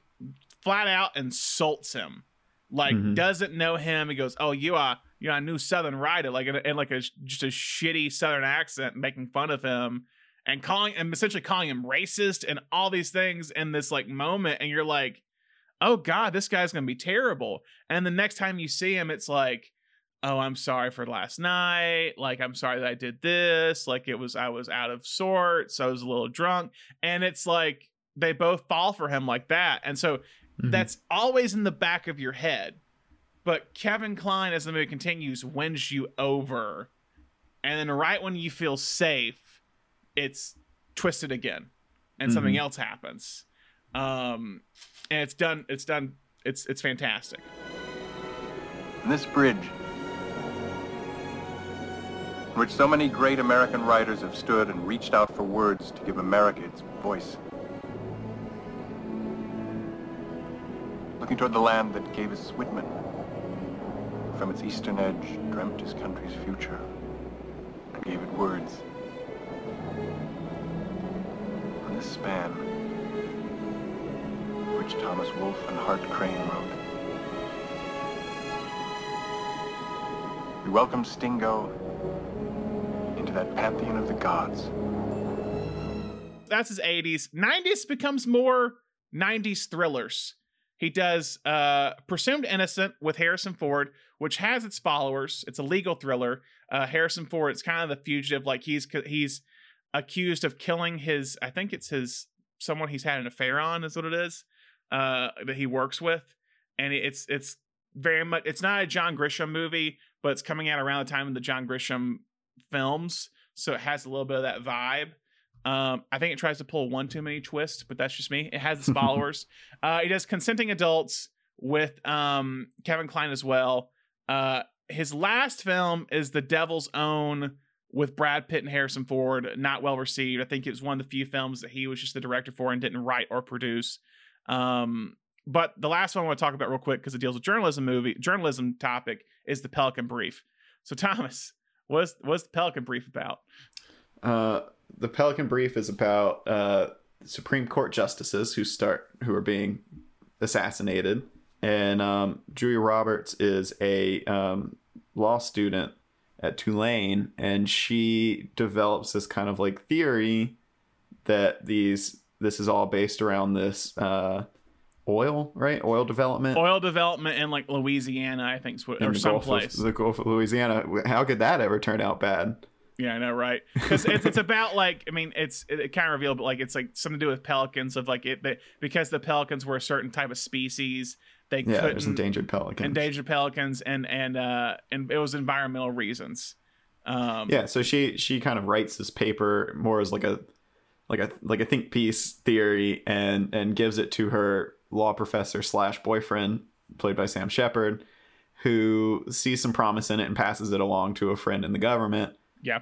next thing John you know Heard, John Heard, who's a great great character actor. yeah uh next thing you know i mean spoiler but this is the first 20 minutes of the movie yeah um he's killed in a bomb that is obviously meant for the two of them Yeah, and, and yeah. she's like oh maybe maybe the, the, the pelican brief was onto something uh, and then you've also got denzel as a reporter who is also kind of reporting on these killings and the two of them end up intersecting and, and cooperating to to figure out if if the pelican brief is if there is truth to it which obviously there's there's got to be by the fact that someone's trying to kill Julie Roberts Yeah. So here's the thing about the Pelican Brief. I've been waiting this, just to talk about this. So the Pelican Brief, it's one that I've never really enjoyed personally. Out of the John Grisham movies, it's one that I think is always forgettable. This be- it was better for me this in this watch, but I, there's a one major flaw, and it's important to look at compared to all the President's Men. In all the President's Men, we are unaware and this is or at least in terms of the movie terms we are unaware of who the like the culprits are in watergate we are unaware and the characters are unaware so we're following them find out what is so Mhm. odd in this movie is that for the first hour and 15 minutes all of the characters are aware of who the suspect is but the audience is not. Hmm. we are left in the dark. So i'm like yeah why- we don't really know what the pelican brief is. So i'm like for the first hour and 15 minutes i'm like why do i care? Yeah also why do we name the movie after this? Yes it's like and so they try to use denzel as the as the audience surrogate where we're the ones following we're following along with him for him to find out. The issue is is that he is not really there in that first hour and 15 minutes. He's there he's, he's back and forth. He doesn't meet julia roberts until like hour and 15 so we're following him trying to find stuff out but he's kind of in his own separate storyline and then they kind of Mhm. converge later on. But uh, there's literal scenes where they will have characters read the brief and be like are you sure it could be this person i think it could be i Mhm. think it could be and i'm like, like, oh yeah i think who- it's interesting i like, think what you've got here is Yeah, interesting and I'm and like- we're like yeah wh- what is it who is it? Why do we care? And, and and it's not like and there's something like oh hide the information for the audience for later. But there's a thing where you can't have your characters too far ahead of the audience. And in this Mhm. movie, the characters are so far ahead, and then at the hour and 15 minute mark, we have this huge exposition dump where Julia Roberts and Denzel Washington finally meet, and she's telling him in, his ho- in her hotel room what happened. But you don't actually see the conversation play out. It's Denzel Washington listening to the tape recordings of the previous conversation Drew Roberts and him just had. So you can't really see them mm-hmm. connect and have chemistry together. And it's just like everything else about this movie really works except that issue. And if you fix that issue, I feel like it'd be a better film. Yeah. It's a lot of shock and surprise. It's not mystery. It's a lot of bombs exploding without knowing that, you know, that they're under there. Yeah. Exactly. I will say, highlight of the film, we get Stanley Tucci as a mysterious assassin. He's great. He it, it's odd it's odd Tucci role. You kind of forget that Tucci's like was doing a lot of weird roles when he's starting out, or he's in the '90s. Yeah, like you think he's like, oh, he's Stanley Tucci. I like him in everything. And they're like, Yeah. okay, well, let's make him a cold-blooded killer. Yeah. See if you still like him. Yeah, exactly. Uh, you got John Lithgow popping up as the editor again halfway into the movie as like, hey, we need a deadline here, Denzel. uh, a lot again. It's just kind of a lot easy jump scares, but the like, cinematography's great. I think it, it. I don't know if it was shot by Gordon Willis. I don't think it was, but Willis did come back and shoot um, the Devil's Own, which is his final film. That's kind of the the Pakula filmography. That his last film, as I said, was in 1997 with the Devil's Own. Uh, Pakula tragically passed away at the age of 70. He died in a freak car accident. Um, he was driving on the Long Island Expressway and he was killed when a metal pipe smashed the windshield of his of his station wagon, struck him in the head, causing him to swerve off the road, hitting a fence. And he was pretty much pronounced dead within the hour. Uh, I say he was 70 years old, and it came as kind of quite a shock uh, to people. And he kind of let it's it's kind of the thing where he he you wonder. I mean, he's he was getting older anyway, but you could have wondered what kind of movies he could have made at least one more time or whatever. Um, And there was massive praise when once he passed away from his act from actors like Meryl Streep and Harrison Ford, uh, and several other Jane Fonda specifically. So many people talked about him, and uh, since then he's kind of like it. His his his legacy is kind of forgotten. It feels like sometimes, um, and for a guy who I do think he's made he made some less than stellar films. I think for make if you can make two great films, I think are one masterpiece in All the President's Men, and I think a, a fantastic film in Klute, and then a couple of really solid films like The Parallax View or Comes a Horseman or Starting Over. You had a great career, in my opinion. And I feel like he should be talked about more. I think they're starting to. There was a documentary made about him uh, in 2019 that still hasn't been released. And I think it just recently found a distributor. But, and that's one of the clips that we talked about on the Klute behind the scenes that is from that documentary. Um, So hopefully that'll happen soon. And hopefully they can people continue to kind of find Pakula's work, specifically that Paranoia trilogy genre, trilogy that I think is still kind of relevant for today's era. Yeah, yeah, and I think he continued. Obviously, we we said there's more attention from the Criterion Collection. Um, I think for obvious reasons, in the last couple of years, the interest in conspiracies, uh, all the President's Yeah, Men, yeah. has has risen. Yep. Um, yeah, I think his. I think obviously with people revisiting specifically the Paranoia trilogy, I think you can see that his films not only withstood the test of time, but but you know, or, or those those really unique types of films that that have improved um, over the years. And I think, and also just to go with the visual style, people like Gordon Willis, I think that style has improved in terms of uh, taste. I think Mhm. people prefer that dark, brooding style in our modern context. But maybe in the 70s when they're voting for the Oscars, those old old people from the golden age of Hollywood weren't too fond of Gordon Willis I saying, can't see their eyes. Why can't I see their eyeballs? Oh, yeah. So I feel like that's that was it. Um, but yeah, let's move on to stats for Pakula. Uh, say this real quick: eight actors receive Oscar nominations for roles in the Pakula film. So averaged out, every other film garnered someone with garnered an actor actress with the Oscar nomination. Two of which won: Fonda for Klute and Streep for Sophie's Choice. Um, so yeah, that's pretty good track record. Um, and then go to stats. What's the uh highest top three highest rated films according to our Letterboxd list. All the President's Men. Number one at a 4.1. Klute. Klute number two with a 3.8. Sophie's Choice. No, that's number four. I don't think it's Parallax View. Um, it is Parallax View it is Parallax View. Okay. at 3.7. All right. There's some trilogy completionists Yeah. on the uh, on Letterboxd. Uh, it's a 3.7 for Parallax View, a 3.6 for Sophie's Choice. Uh, the one at the bottom is Consenting Adults with Kevin Kline from 1992 at 2.6. Could be worse at 2.6, honestly. 2.6 is not Yeah. not terrible. Um, uh, most popular, President's man. All the President's Men number one with uh 91,000 watches. Sadly, not that high. Or Yeah. could be higher. Uh, Klute and Parallax View. Klute is number two. Parallax View is not number three. Sophie's Choice. Sophie's Choice is number three. Hey. Sophie's Choice has 30,000 watches. Parallax View only has 18,000 watches. Uh, the lowest lowest watched movie, Orphans, Hmm. starring Albert Finney and Matthew Modine. Did they have that poster at USC? That poster looks so I familiar think to me. so. Yeah. That poster looks so familiar. I yeah, some of those movies, you know, all the years in those hallways, they're just ingrained in my head. Yeah. I know. You're just like, yeah, I was on the third floor in the Spielberg building. Um, yeah, I, I feel like uh, in most most appearances, I feel like it's probably Jane Fonda. Jane Fonda is A lot, included. of, a lot of Hume Cronyn. He is in a good bit. Let's see. Let me look at him real quick.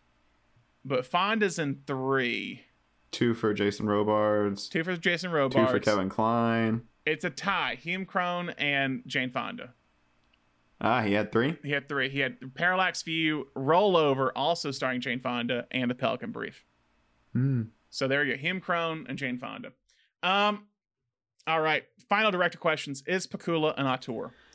You know, I don't know. We just we just watched that clip that was like where this professor was like, he's not an auteur, and that's okay. Um and you know, that's the thing when you look at the when you look at the the uh, paranoia trilogy, the fact that Willis was there too, I think loans a lot to it. You know, you, you go back and watch some of these that Willis wasn't on, and you're like, okay, how much of the paranoia trilogy visually was Yeah, was Was Pakula- Willis. Yeah, yeah. Um, so that's something that is tough. I think he, I think he was someone who definitely had, uh, an interest. Like definitely had the, the films that he was interested in, but as as we've seen, he he took films outside of that interest. And in that clip we watched, kind of Steven Soderbergh was praising him for being someone who just kind of did projects he was interested in without thinking of what his overall voice, you know, would come off as. And and so yeah, I think I think he's someone that you can point to and say like that's an Alan J. Pakula film, but there's also films that he made that you can't do that. So it's interesting. I I, I don't think he necessarily would want to be known as an auteur Yeah. necessarily. Yeah. I don't know. Yeah, it's it's it's it's the idea that because she talked about how he was he's a very there he's a very varied filmmaker. Is that Mhm. he did a lot of stuff in the same genre, but then did a lot of stuff outside of the same genre. That's why it was so when he did those three paranoia films, when he does a revisionist western, people are like, "Hold on now, we didn't want this. This is not you. Give us more paranoia." Um. So yeah, what are his running themes? Paranoia. Paranoia. there you go. Uh, and and good cinematography from Gordon Willis. Uh, um, but uh, I mean, yeah, obviously the conspiracy kind of runs throughout many of these. Um, I think trusting your gut is is one even you know that's that's something that runs through even like Sophie's Choice, like you were talking about. You know, Stingo should have just stuck with his initial impression of um, of Kevin Kline. Um, yeah, that's that's it, it's it's so hard because he has that trilogy that is so cohesive. Yeah. Um, that you want to relate a lot of his voice back to that when when when he did touch on many other things. yeah. Uh, no, I agree. I, th- I think that's that's all there. Um, how does Pakula fit into this genre? I mean, I think he made the Godfather of of all journalism films. I, I, I yeah, I think for to to have people still come back to this movie, um, and still praise it as much as they do, and still be. I mean, it's still. I said, it's still a masterpiece. I still think it. Even the choices that are made in the script from Goldman and just the direction stuff, it's so. The way they end it is just. I don't know if you end that movie nowadays that way. Mhm. Like it's the it because the story's not fully complete, but I think it's a smart choice of like, hey, you guys all know what happened. You all were here. You don't need that. You just need the you just need the mm-hmm. the part you don't know. You know Yeah, the exactly. aftermath. You don't know the investigation part. All right, concluding the journalism genre. What did you learn this month, Thomas?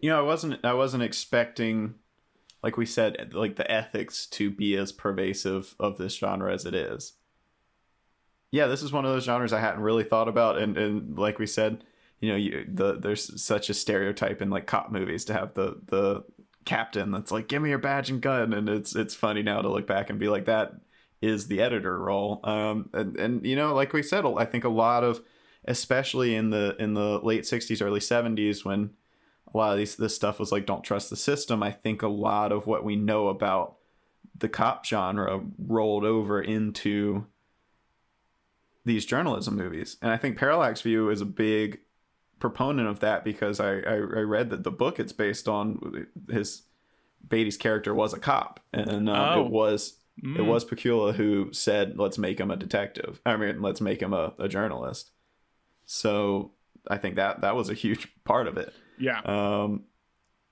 but yeah, especially within these like myster- mystery investigative journalism movies, it's when you start looking back at it, you're like, oh, this is a this is a detective noir, Yeah. and and for the time being, at least in the '70s, especially after Watergate, we could society could point to these journalists and say these are the people doing the real detective work now. Um, so it's yeah, it, it, it's definitely a, a very specific moment in time when everyone kind of rallied behind Journalists. uh, Yeah, the media yeah, instead of maybe against them. Yeah.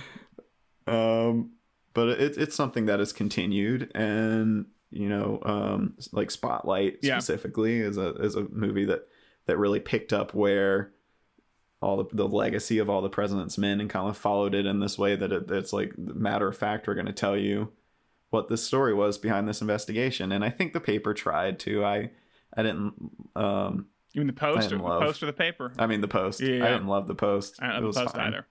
I, I think good Um, performances. I think Spielberg is always going to give you a well crafted film, uh, but it doesn't it doesn't feel as bold as say All the President's Men does. I think The Post and Bridge of Spies are two excellent examples of Spielberg's dad movie era just really killing it. Enjoyable, but like I'm not going to talk about when talking about the greatest Spielberg of all time. Yeah. I said they're they're they're, they're well made. I think they have good performances. They're they're they're not bad.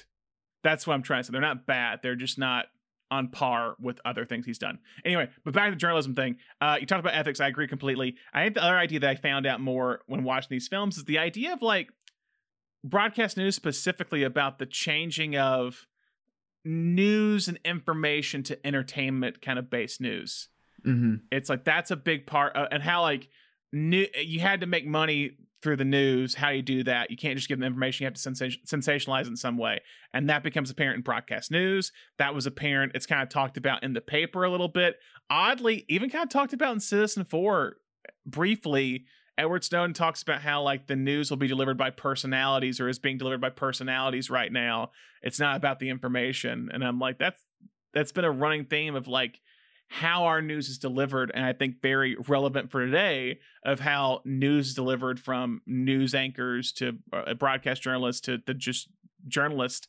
Um and and now oddly too how everyone can be a journalist sometimes. And it's all Mhm. with with the internet and how we can just gotta create uh, hot sensationalized uh, uh, head- headlines for people and that can be shared instantly on facebook and all these places anyway we won't go into that um but what are some of your favorite journalism films we did not mention? Final question. Well, speaking of that, one one that I I really love that really has nothing to do with like journalism ethics and everything to do with like viewing journalism as a way to become famous Mhm. um, is To Die For. Oh, uh, with, yeah, Uh, with Nicole Kidman. Nicole Kidman and Joaquin Phoenix. hmm That's that's just a really fun kind of like dark, I don't dark comedy Yeah. kind of. Yeah. Um, but I really enjoyed that movie, especially to see the two of them, especially see like Joaquin is young, and um, and I gotta bring it back up. Fletch, I love Fletch. I've always loved Fletch. Fantastic movie. Um, and one you you think, especially because of the way the sequel went, you kind of think of it as being this like really spoofy, like not serious at all. But you go back and watch it, and like the case itself and the mystery is very well done. Yeah. it's just Chevy Chase being Chevy Chase while Yep. he's while he's going through it. Um, Yep. Uh, Yeah. Let's see. One, I mean, one. I'll mention network. I couldn't Oh, mention network more and more, um, because it's, it's a phenomenal film and just, it's also highly relevant today. One that I like, an older one, I'm gonna shout out to, is a movie called Deadline USA, and it stars Humphrey Bogart, and it's an interesting film because it it makes a few choices that I don't think most films would have made at this point. Directed by Richard Brooks, who did the adaptation of In Cold Blood and Cat on a Hot Tin Roof, Blackboard Jungle, a lot of great films. Uh, and it's one of Bogart's later films, but it's basically three days before his paper folds, he decides like, "Yo, I'm gonna expose this gangster in like New York, and if I'm gonna try to keep the paper open, hopefully this story promotes enough sales that we'll keep going. But if we're gonna go out, I'm gonna go out with a great story, unveiling the truth about this person, and really underrated film. It take, like I said, takes some takes some some some turns. Not seen a lot, not available a lot of places, but I saw it on TCM a few years ago. Um, so yeah, Nice. I think that's the ones to check out. That's it for journalism movies, Thomas. It's been a month. It's been a long month. Uh, but next month, by popular demand from my Instagram questions that I do, uh, we are bringing back a genre that we talked about, I think, two almost two years ago now. It was an early one, it feels like. Um, and that, my friends, will be the fictional band slash singer genre. Um, as I did a recent Instagram poll uh, about what people's favorite fictional band movies were, and people had a lot to say. A lot to say. So for May, we'll be covering such films. I don't think I told you some of these. Uh, my pick was that thing you do, Thomas. So so be ready. Oh, of course. Yeah, you knew it was I, coming. I, you- I never doubted.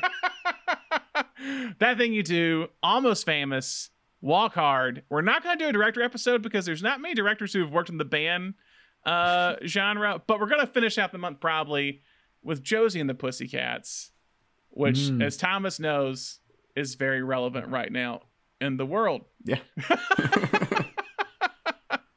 Look it up, guys. Uh, so we have a variety for you guys. So make sure you start watching your favorite band movies for the month. Um, so yeah, that's all we have for you in this episode. Make sure you subscribe to the Nation Podcast on Apple Podcast, Spotify, Stitcher, or wherever your podcast.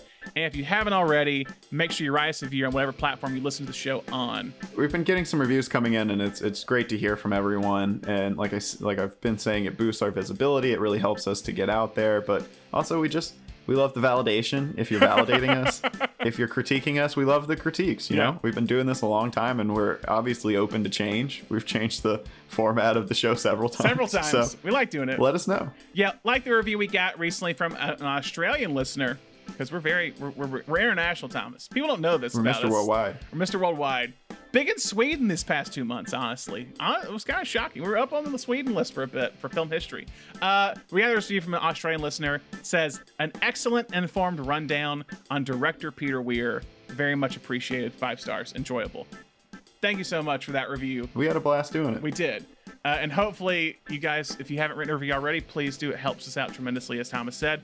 Um, so, yeah, if you haven't already, make sure you like us on Facebook and Twitter and Instagram. And I think that's it. Thomas, as always, thank you for joining me. Absolutely. For Cinenation News, this is Thomas Horton signing off.